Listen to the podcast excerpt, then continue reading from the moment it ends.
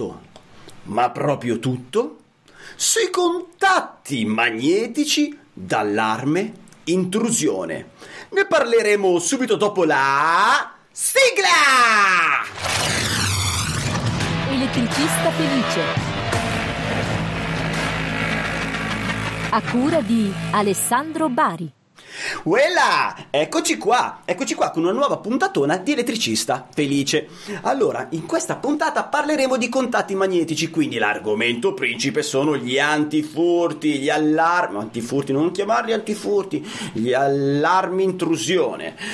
E, e lo faremo non certo da soli, cioè non solo io, ma introdurremo due super esperti, ma lo faremo subito dopo avervi raccontato che se vi piacciono questi argomenti e se vi piacciono in generale, se vi piace il progetto di Elettricista Felice, beh, cari, cari figliuoli, potete ovviamente cliccare e iscrivervi al canale di Elettricista Felice, nonché cliccare forte, forte, forte sulla campanella, così non vi perderete neanche un episodio. Se poi volete anche farvi sapere a me e agli esperti ciò quello che ne pensate di queste puntate, degli argomenti, o volete porre delle domande, basta andare anche sul canale Telegram, quindi elettricistafelice.it slash Telegram, vi infilate nel canale Telegram e dite la vostra. Per ogni puntata sotto c'è commenta, potete dire, eh, mandare un audio, un video o scrivere quello che pensate se ne avete desiderio.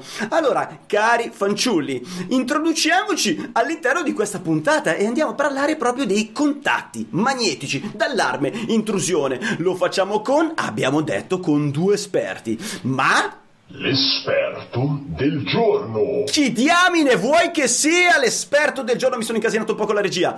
Eh, eh, lui o non è lui, ne vedremo uno alla volta perché questo mi consente di fare Skype e il mio OBS studio. Quindi il primo che presenteremo è il nostro vecchio esperto sulle normative perché bisogna anche sapere come usarle queste normative. Quindi l'Alessio Piamonti. Ciao Alessio, per chi non ti conosce, chi sei e cosa fai? Ciao Alessandro, io sono un progettista di impianti elettrici e sono anche il fondatore del brand Il Professionista Elettrico, che è il primo brand specifico per la formazione normativa agli elettricisti, una formazione che è fatta in maniera non noiosa e senza tanti tecnicismi incomprensibili. Ottimo, ottimo, ottimo. E invece l'altro esperto che vedremo dopo qualche secondo che avrà aperto bocca, perché questa è la tecnologia che ci offre, è il Davide Marcomini. Davide, per chi non ti conosce, chi sei e cosa fai?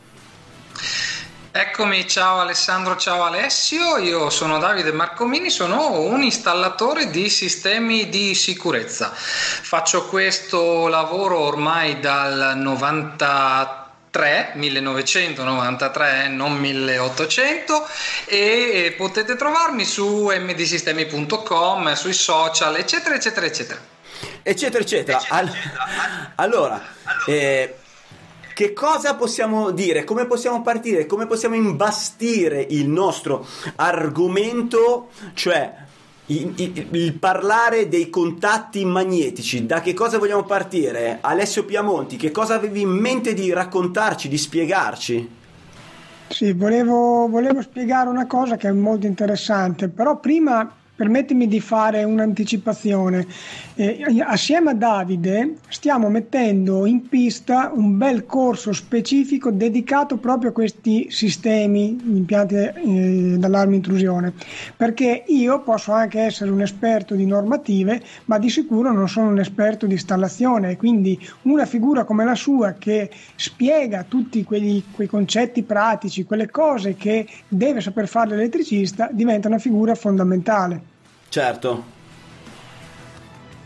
Quindi, tornando alla norma, cosa dice questa bene amata norma? Innanzitutto, qual è la norma sugli impianti d'allarme, Alessandro?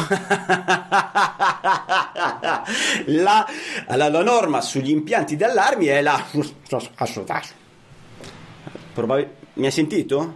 Eh, è andata via l'audio mentre lo dicevi, Guarda, lo dirò io. Mi... Allora dillo te, dai, probabilmente è un problema di microfono. Eh, nella realtà dei fatti ce ne sono più di una, però se vogliamo dire la più importante, la fondamentale, è la CEI 793 poi in realtà ne esistono tante altre, la 7915, una volta c'era la 792, vabbè, chi più ne ha più ne metta. Cosa ci dice la norma CEI 793? Ci dice, guarda che se hai degli accessi, bisogna che questi accessi vengano protetti. Cosa sono gli accessi innanzitutto? Secondo te, dai una definizione di accesso, Alessandro. Eh, un accesso è una, un, una parte dell'abitazione de, che ti permette di eh, introdurti. Quindi una porta, una finestra, un vano abbastanza largo da far passare una persona. Esatto, però manca una piccola cosa che è in grado di far passare una persona dall'esterno verso l'interno. Interno, ok. Ad esempio, per fare paragone corpo umano, la bocca è l'accesso. Sì, giusto, il sedere no. È una via di no, fuga. quello lì non entra ma esce. È una via di fuga, ok. Va cioè, oh, dipende dai gusti, eh, perché dopo Il, na- il naso è un accesso. ok, ok, ok, va bene. Allora, detto questo, cosa dice la norma? Dice quando hai delle porte o comunque degli accessi perimetrali, quando hai delle finestre, quando hai altri tipi di aperture, come non so, potrebbe essere il caso di un condotto di ventilazione sufficientemente grande per far eh, entrare una persona, oppure quando hai tetti, soffitti, soprattutto se in questi ci sono dei lucernai, eccetera, eccetera, in quei casi bisogna predisporre in base al livello di impianto, in base alla tabella che decidiamo di scegliere piuttosto che secondo il metodo matematico di calcolo e via discorrendo. Comunque in questi accessi bisogna prevedere dei dispositivi che permettano di riconoscere un'effrazione. Ok. Una delle cose più diciamo, comuni che indica la norma è di mettere una protezione di tipo O. Cosa vuol dire O? O sta per open, che dall'inglese vuol dire apertura. Ok. Quindi per dire anche una parete perimetrale, cioè, potrebbe essere necessario proteggerla dall'apertura, ma nella realtà dei fatti non è un'apertura intesa come, non so, può essere una, una finestra o comunque un qualcosa di incernierato che tu apri magari senza distruggerla. È ovvio che puoi entrare anche da una parete, ma devi fare breccia, devi spaccare il muro, devi darci con la massa, con lo scavatore, cioè è un'altra cosa. certo, ecco. certo. Beh, ci sono in- alcuni impianti di alcuni clienti dove la condizione ovviamente è una condizione differente dallo standard, sulle pareti si mettono i sensori vibrazione. I sismi, chiamati sismici, proprio perché Esatto. eh, in quel caso conviene anche fare la fatica di spaccare un muro per entrare. Tra l'altro sapevo che tanto tempo fa a casa di Selene, una nota pornatrice, aveva questi sensori ma andavano sempre in allarme. per le martellate. Eh, sentivano la vibrazione e quindi va bene, va bene, ottimo, ci siamo giocati qualsiasi momento di... battute a parte, come si può fare per... Cioè, qual è il modo più semplice per individuare l'apertura di una porta, di una finestra, di un infisso, di un lucernario? Qual è Alessandro? Qual è il Eh. dispositivo più comune Eh, Scusami, il dispositivo più comune per... per individuare appunto l'apertura di una finestra? Ok, di gli una occhi porta? ad esempio, in che senso? Dispositivo, il contatto magnetico intendi? Dispositivo Esatto. per... Ok, va bene. Io Esatto. pensavo già all'inizio per la progettazione, tipo eri No, alla base della domanda. No, ti ho fatto una domanda semplice perché ho visto che dopo quando sono domande complesse ti- ti- il microfono ti dà dei problemi. Bravo Alessio, bravo. E quindi a questo punto, fossi in te, chiederei a Davide se ci dà due o tre indicazioni su questi tipi di sensori che non sono nemmeno tutti uguali. Ok, Davide? Eccomi, eh, posso rispondere direttamente ad Alessio? Eh, sì, i contatti magnetici assolutamente non sono tutti uguali, non garantiscono tutti lo stesso livello di sicurezza, ma eh, se mi permettete faccio un passino indietro perché Qualcuno potrebbe dire tranquillamente ma perché mettere il contatto magnetico quando posso mettere un rilevatore di un altro tipo, un volumetrico esterno, una tenda, una qualsiasi altra cosa che oramai ci offre la tecnologia? Beh, eh, nessuna di queste altre tecnologie è in grado di dirmi se le mie finestre, le mie porte sono aperte o chiuse. Ad esempio, quindi se eh, la mia casa, il mio ambiente da proteggere è piuttosto vasto e ho un grande numero di porte e finestre, sarebbe utile anche prima di uscire sapere se le ho chiuse tutte e non le ho lasciate aperte. Ok, ok. Quindi tu dici, eh, allora, il contatto magnetico, al di là che è anche il contatto forse il sensore più economico che c'è che può fare queste cose. Eh, però ti va a dire a comunicare in maniera certa se l'infisso la finestra o la porta è aperta o chiusa mentre i sensori esterni in movimento in giardino in balcone nel terrazzo ti indicano quando eh, l'eventuale ladro si sta avvicinando il sensore a tenda posto sopra la volta della porta della finestra ti indica quando l'eventuale ladro eh, è molto attaccato alla finestra o sta varcando la finestra aperta, ad esempio, eh, e quindi in ogni caso, se tu vuoi conoscere mm, per la tua sicurezza se hai chiuso tutte le finestre o se la finestra viene aperta o chiusa al di là poi che puoi comunque aggiungere gli altri sensori è necessario avere il contatto magnetico ok? Assolutamente, è proprio così Alessandro. A parte che se guardiamo meramente l'aspetto costo, è doveroso dire che il contatto magnetico, come dicevamo prima, ne esistono di varie natura, di varie tecnologie, se mi passi il termine, che eh, mi possono far variare il costo di questo oggetto da 1 a 10 ad esempio o da 1 a eh, 50 un contatto magnetico può costare anche eh, 50 volte tanto. Sembra assurdo dirlo però se prendiamo un contatto magnetico ad esempio con triplo bilanciamento magnetico costa 30 volte più o meno quello che può costare il singolo contattino a sigaretta da incassare negli infissi. O se prendiamo un contatto magnetico con una tecnologia diversa dal RID che peraltro è una tecnologia che non è nata per scopi di sicurezza ma per essere eh, adottato in ambiente di telefonia questa è un'altra storia che racconteremo eventualmente in un'altra puntata. Eh, ci sono oggi delle tecnologie nate per fare eh, il contatto magnetico per scopi di sicurezza che sono completamente diverse e hanno costi ovviamente completamente diversi, ahimè. Ok, ma sono più efficienti secondo te? Cioè queste... Assolutamente sì, più ah, efficienti. Del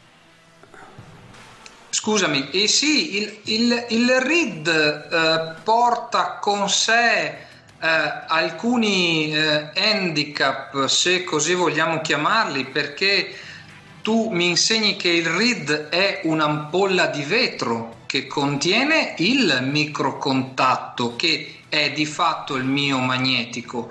E l'ampolla di vetro si può rompere, si può spezzare, si può incrinare. Essendo che il microcontatto è sottovuoto in, uh, in gas tecnici dent- al suo interno, l'inclinazione, la rottura dell'ampolla di vetro fa sì che questo non sia più efficace ed affidabile mentre quello di cui ti parlavo poc'anzi eh, con tecnologia Magnasphere, possiamo citarla, tanto non è una marca, è una tecnologia brevettata, eh, non esiste più l'ampolla di vetro e quindi è molto più affidabile, eh, è molto più difficilmente eh, sabotabile se vogliamo usare anche un altro termine, ma soprattutto è molto più robusto dal punto di vista meccanico.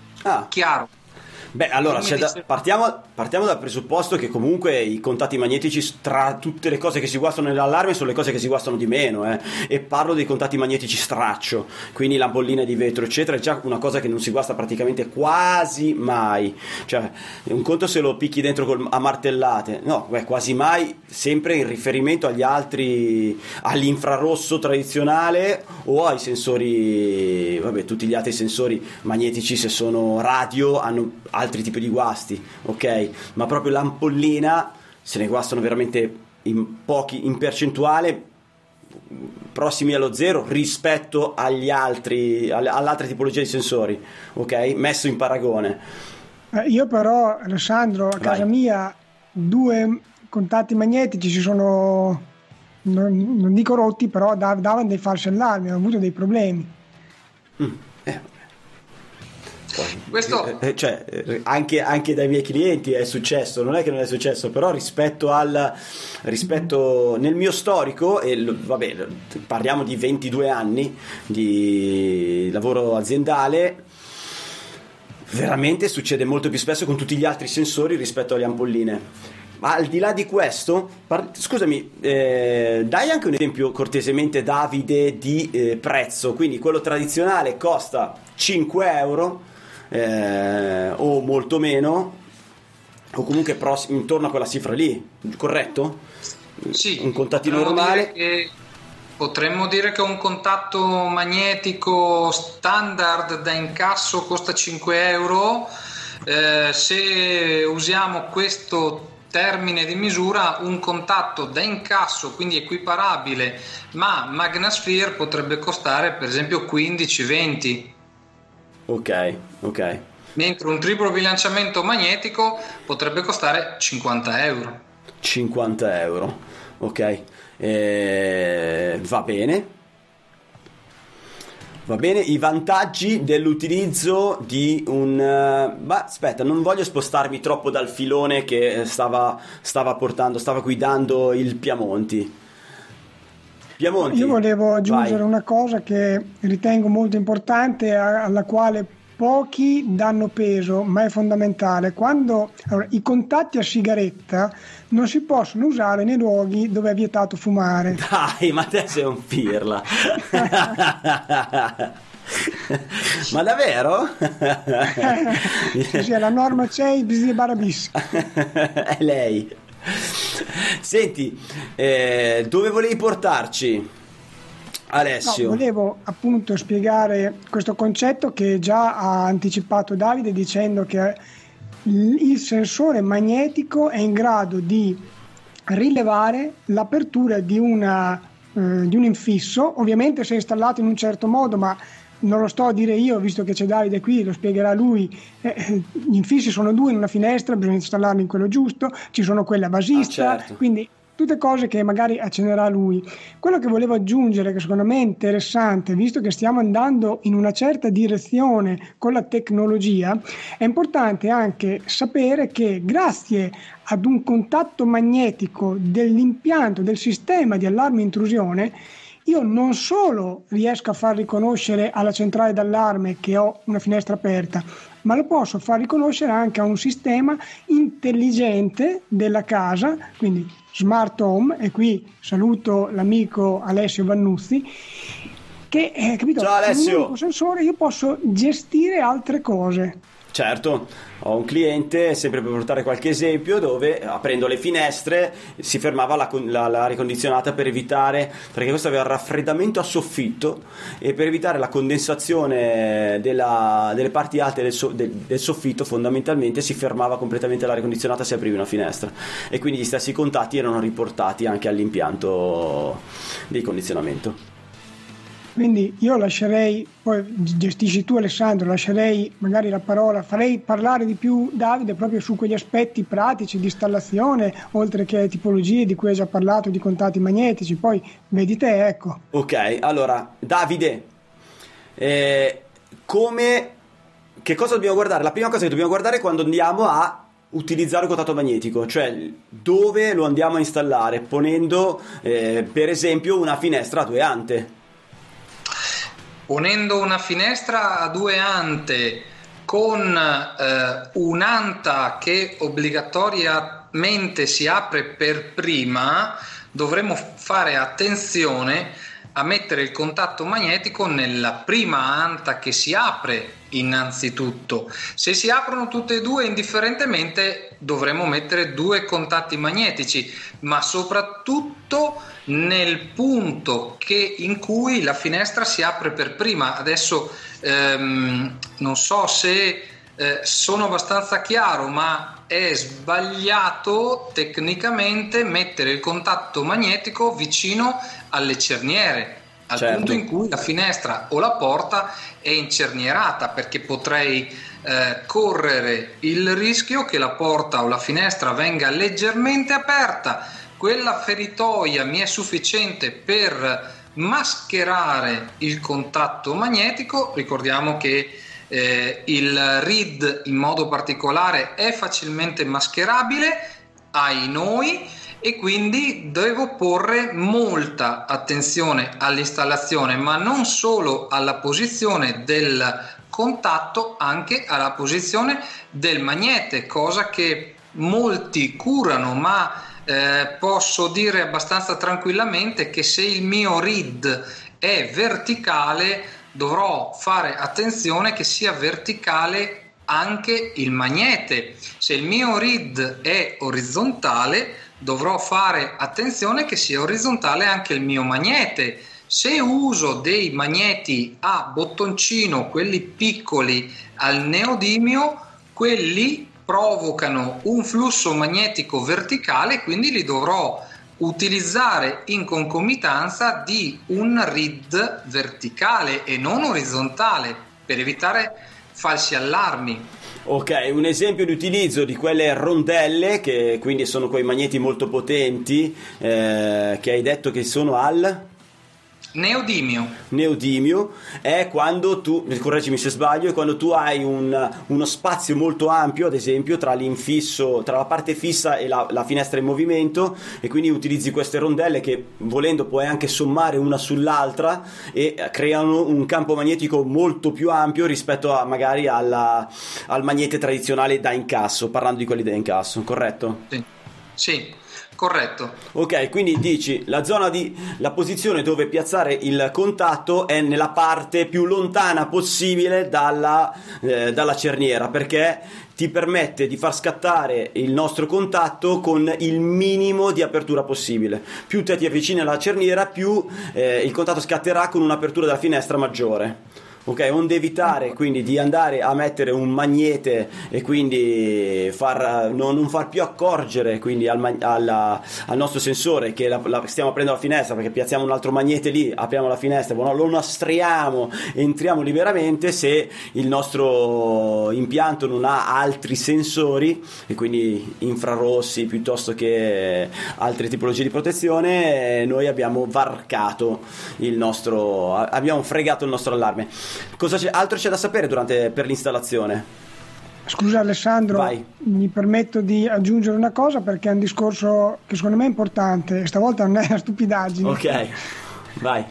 Questo discorso che ha fatto Davide, dove posizionare il sensore, nella, eh, nella CEI 793 non è scritto in maniera chiara, cioè loro ti dicono devi mettere il contatto che rilevi l'apertura, poi dove metterlo spetta alla competenza dell'installatore. Cioè, se uno il magnetico lo mette sulla finestra ma non leggerà mai, quell'impianto non è a regola d'arte. È vero che gliel'hai messo perché la norma ti dice di metterlo, ma hai fatto un impianto che non è a regola d'arte, quindi è contestabile.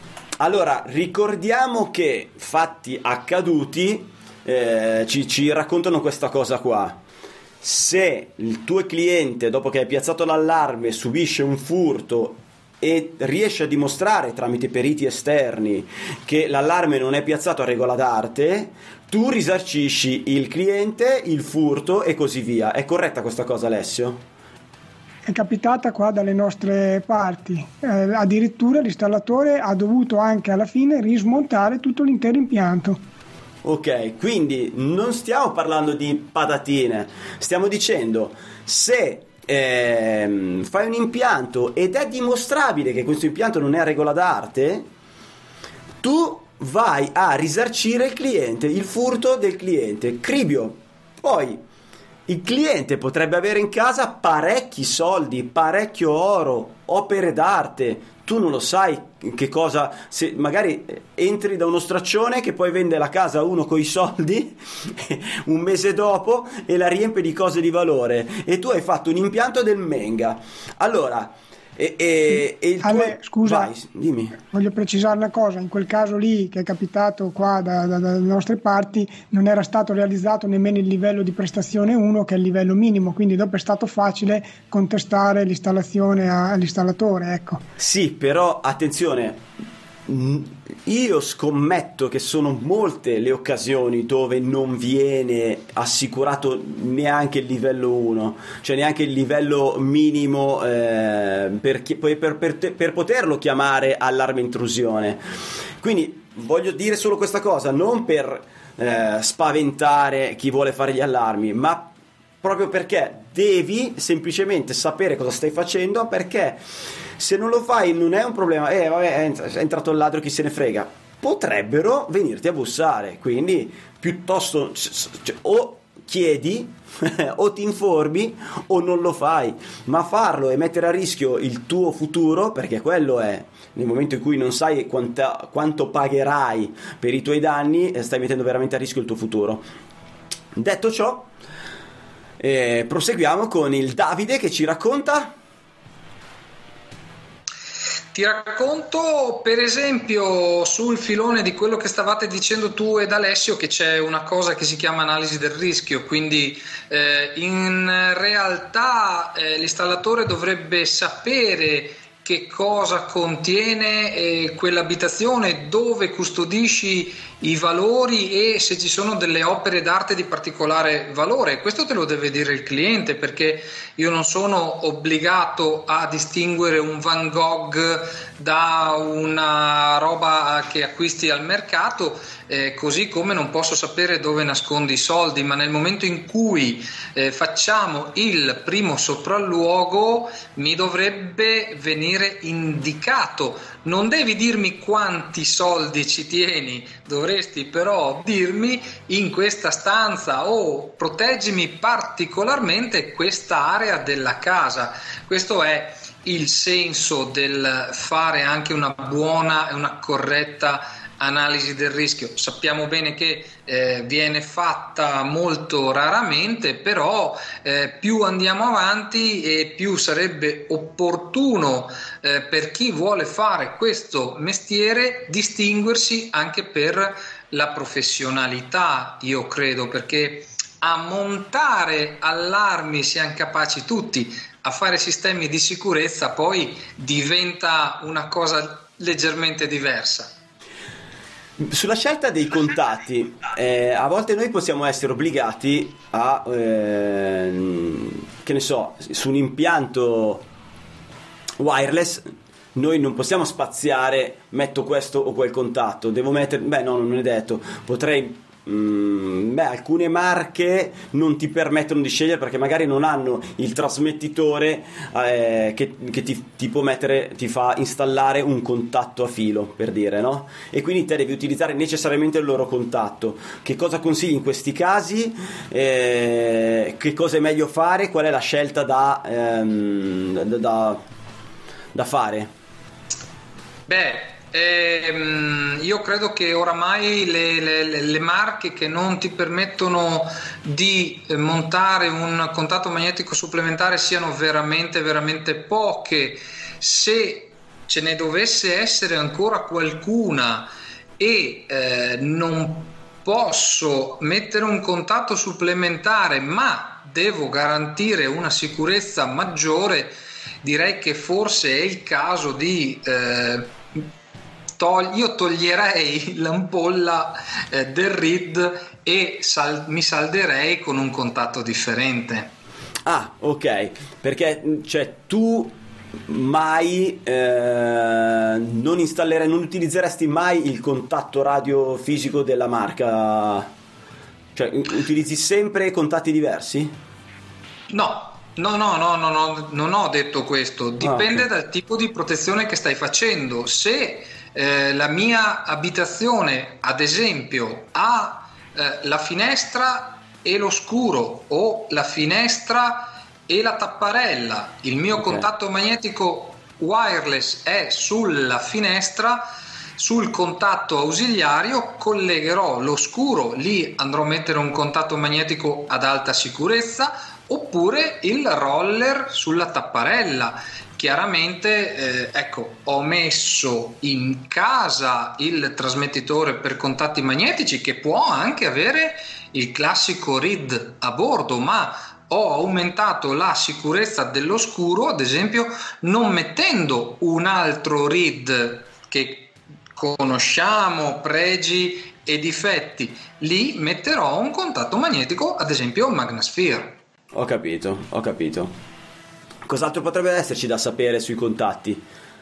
Ad esempio, eh, utilizzare che- quale tipo di loop utilizzare e perché? Intanto quanti, quanti tipi di loop, cioè loop, quanti tipi di collegamenti ci sono che io posso utilizzare per collegare i miei contatti eh, all'arma intrusione? Eh, io escluderei a priori qualsiasi contatto in serie, però eh, poi qui ognuno è libero di fare le proprie scelte in base al ehm, proprio metodo di lavoro e in base anche al budget che si è prefissato per fare quell'impianto. Preferirei che ogni finestra fosse collegata singolarmente possibilmente con linea bilanciata o doppio bilanciata perché per fare un passo indietro mi dicevi prima che hai riscontrato molti pochi eh, molte poche rotture nelle ampolle però non mi hai detto se sei abituato a verificarle sempre tutte perché potrebbero anche essere incollate. Tu sai che una microtensione che viene indotta in un contatto RID potrebbe incollarti i contatti. Questo non funziona più, tu vedi la zona chiusa però. No, non la ok. vedresti? Però tu ogni sei mesi fai il check delle zone, apri, chiudi la finestra, se si apre e chiude la finestra, cribio, l'ampolla è sana. Certo. Non entro Certo. dentro l'ampolla a toccare No. il contatto per capire se sta bene. Una volta che si apre e si chiude il la, la finestra, e si apre e si chiude il contatto in, in zona in allarme, per me va bene. È, Certo. un, è una- è un metodo un po' troppo grezzo per la verifica di zona? No, no, va benissimo. Dico semplicemente che purtroppo eh, non tutti fanno quell'operazione che mi stai dicendo che fai tu. Ah, Cioè, ok. Molti impianti non saprai nemmeno se apre o se chiude la finestra. Beh, oddio. mentre Allora, partiamo dal fatto che la maggior parte dei clienti fa questo tipo di verifica ogni tre anni, ragazzi, ogni tre anni. Quindi se, se il contatto cede il mese dopo che abbiamo fatto la verifica, sta due, due anni e 11 mesi con un contatto non funzionante perché non si accorgerà mai. Ehm, potrebbe essere. Beh, però, eh, però diciamo che ehm, sì. Posso- Io sinceramente ne ho incontrati veramente pochi di ampolle rotte, ripeto. aggiungo, aggiungo Però scusami, scu- scusami eh, Eh. va bene. No, non volevo perdermi il fatto.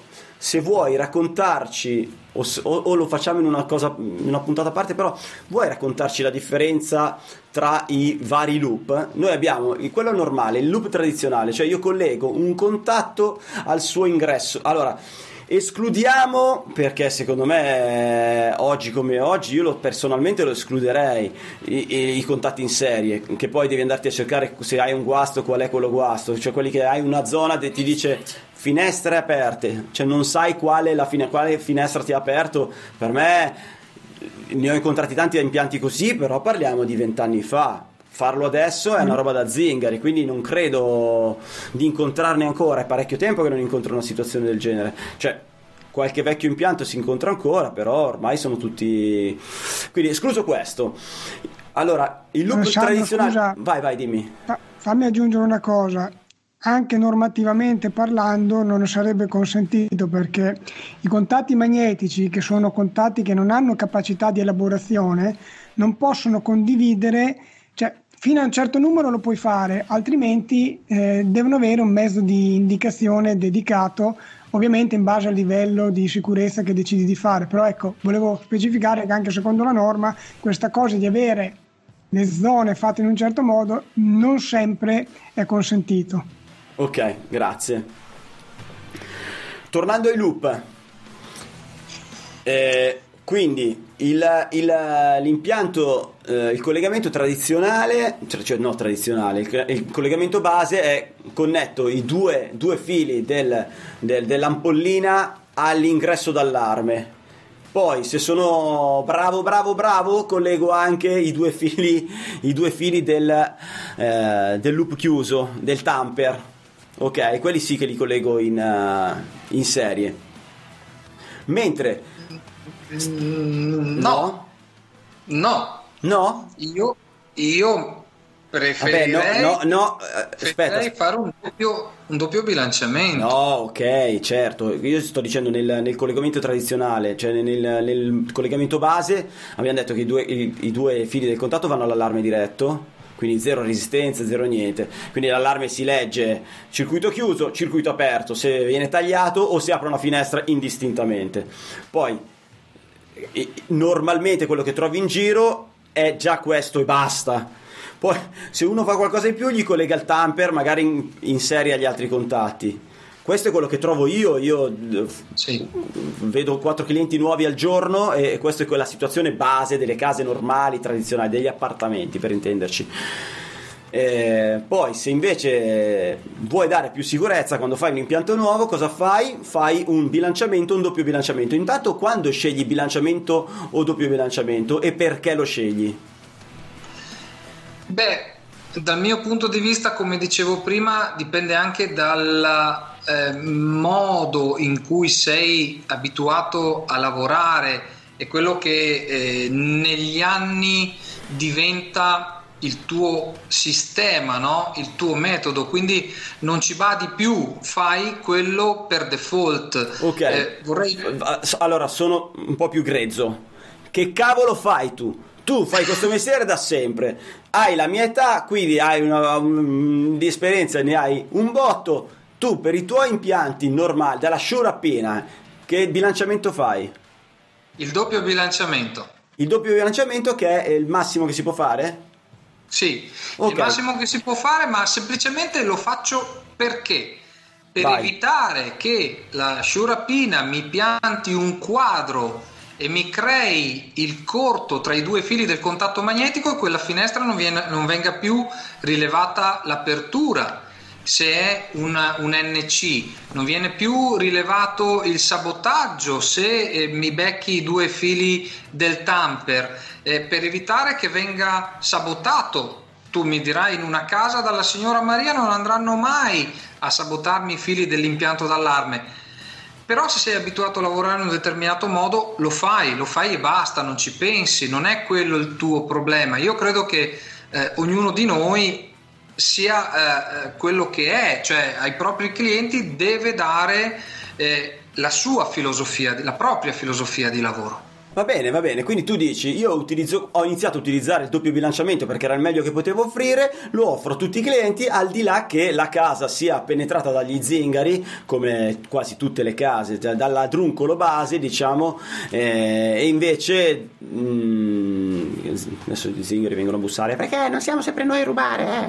Vabbè, comunque dal topo da parte zingari intendevo dal topo d'appartamento, scusate, e, e invece che rispetto a quello dove viene, vuole entrare il professionista, quindi si mette lì a lavorare sull'allarme, cosa quasi mai incontrata.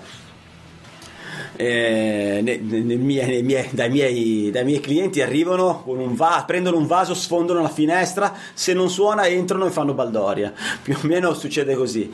E in due casi, in, negli ultimi vent'anni, in solo due casi, quando è suonato, sono entrati lo stesso e hanno, hanno fatto quello che potevano in 15 minuti tutti gli altri suona vanno via oppure se non hanno fatto manutenzione dove non suona non chiama non fa niente quattro ore, stanno lì tutto il tempo, mangiano, cagano e, e portano via tutto ma con calma, cisellando oggetto per oggetto. Da, da una sciura era Natale, hanno aperto i regali di Natale, hanno banchettato, sì sì.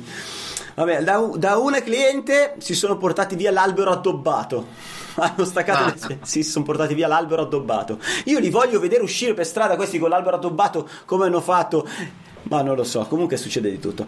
Al di là di questo tornando ai nostri contatti allarme e quindi te dici doppio bilanciamento. Perché? Perché è quello più sicuro spiegare cos'è senza, uno, senza, mostrare uno schemino il doppio bilanciamento è un po' complesso però se vuoi provarci io, allora io lo butto lì così. Allora bilanciamento, senza bilanciamento abbiamo detto che il contatto o è chiuso o aperto.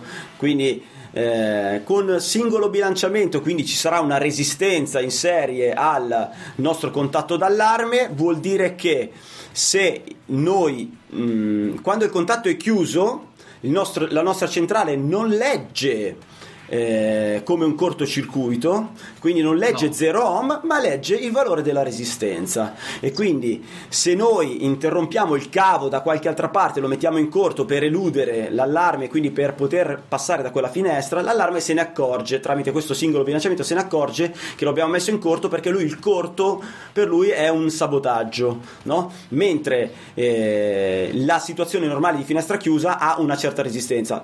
La resistenza aperta invece è la finestra aperta, cioè scusami, la resistenza eh, quindi aperta è valore ohmico al infinito. massimo, infinito, eh, o cesoiare il cavo, lui lo vede come una finestra aperta. Il doppio bilanciamento invece è un collegamento fatto con due resistenze.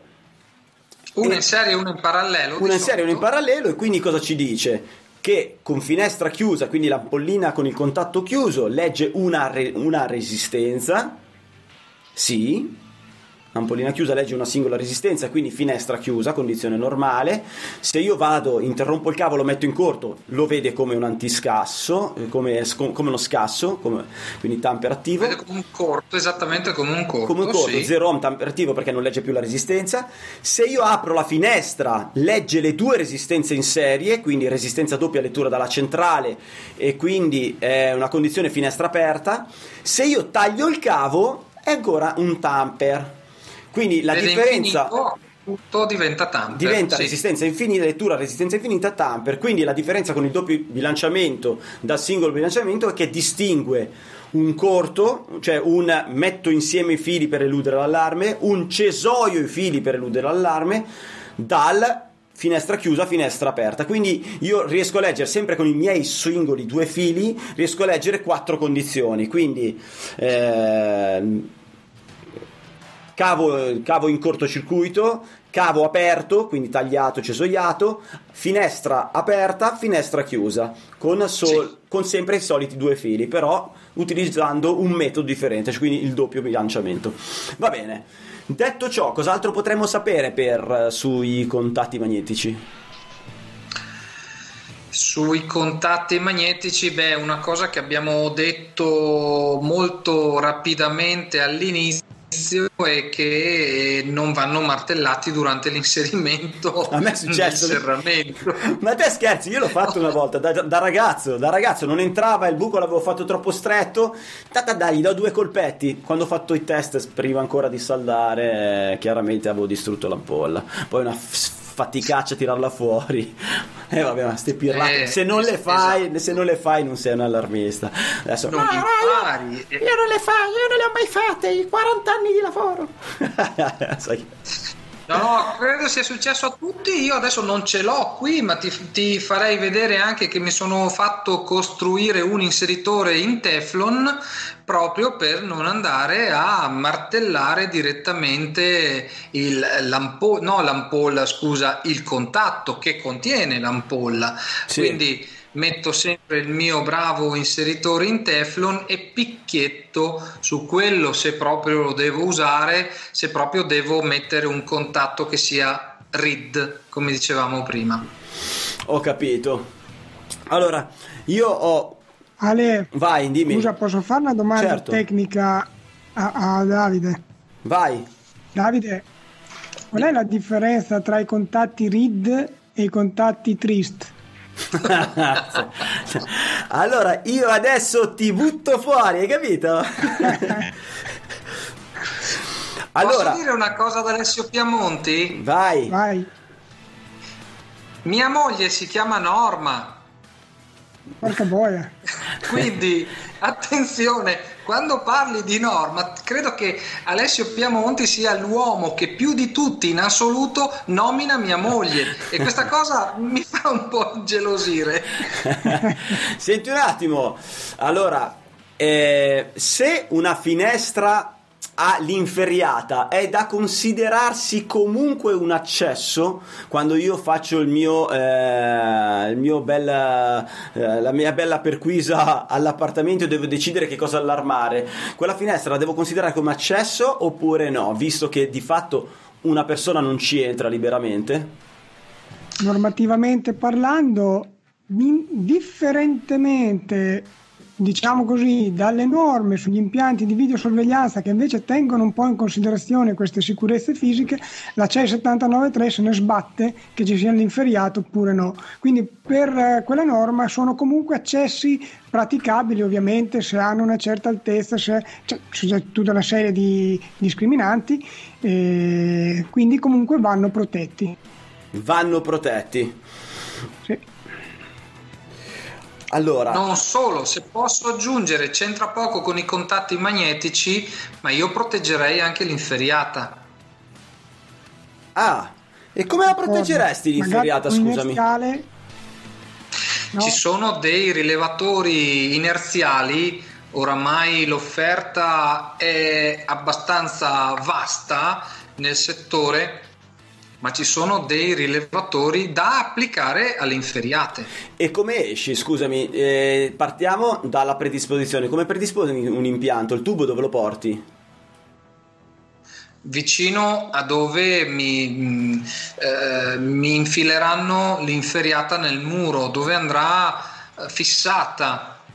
Quindi sul lato te devi avere il punto preciso per far uscire il cavetto proprio sul lato della parete. Eh, sì ho capito. E da lì il filo, come è fatto? Cioè una sorta di... si avvita con due viti sull'inferiata, parte interna così da, da fuori non si vede?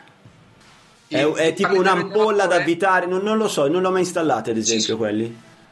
Ce ne sono di vari tipi. Dimmi tu eh, quale usi, perché te sei uno che lavora bene, quindi dimmi direttamente cosa usi tu.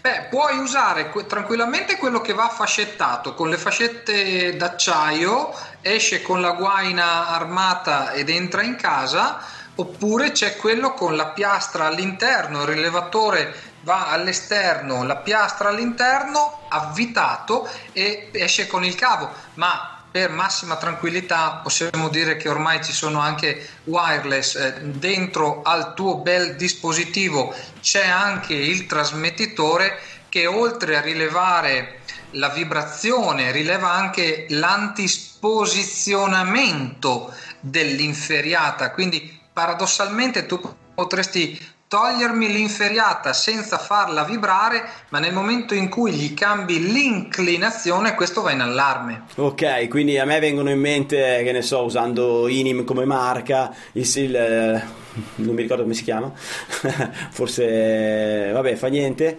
Quello più piccolo, quello piccolino che, mm, e quindi quello lì legge l'inclinazione, sì, l'inclinazione e le vibrazioni e gli urti.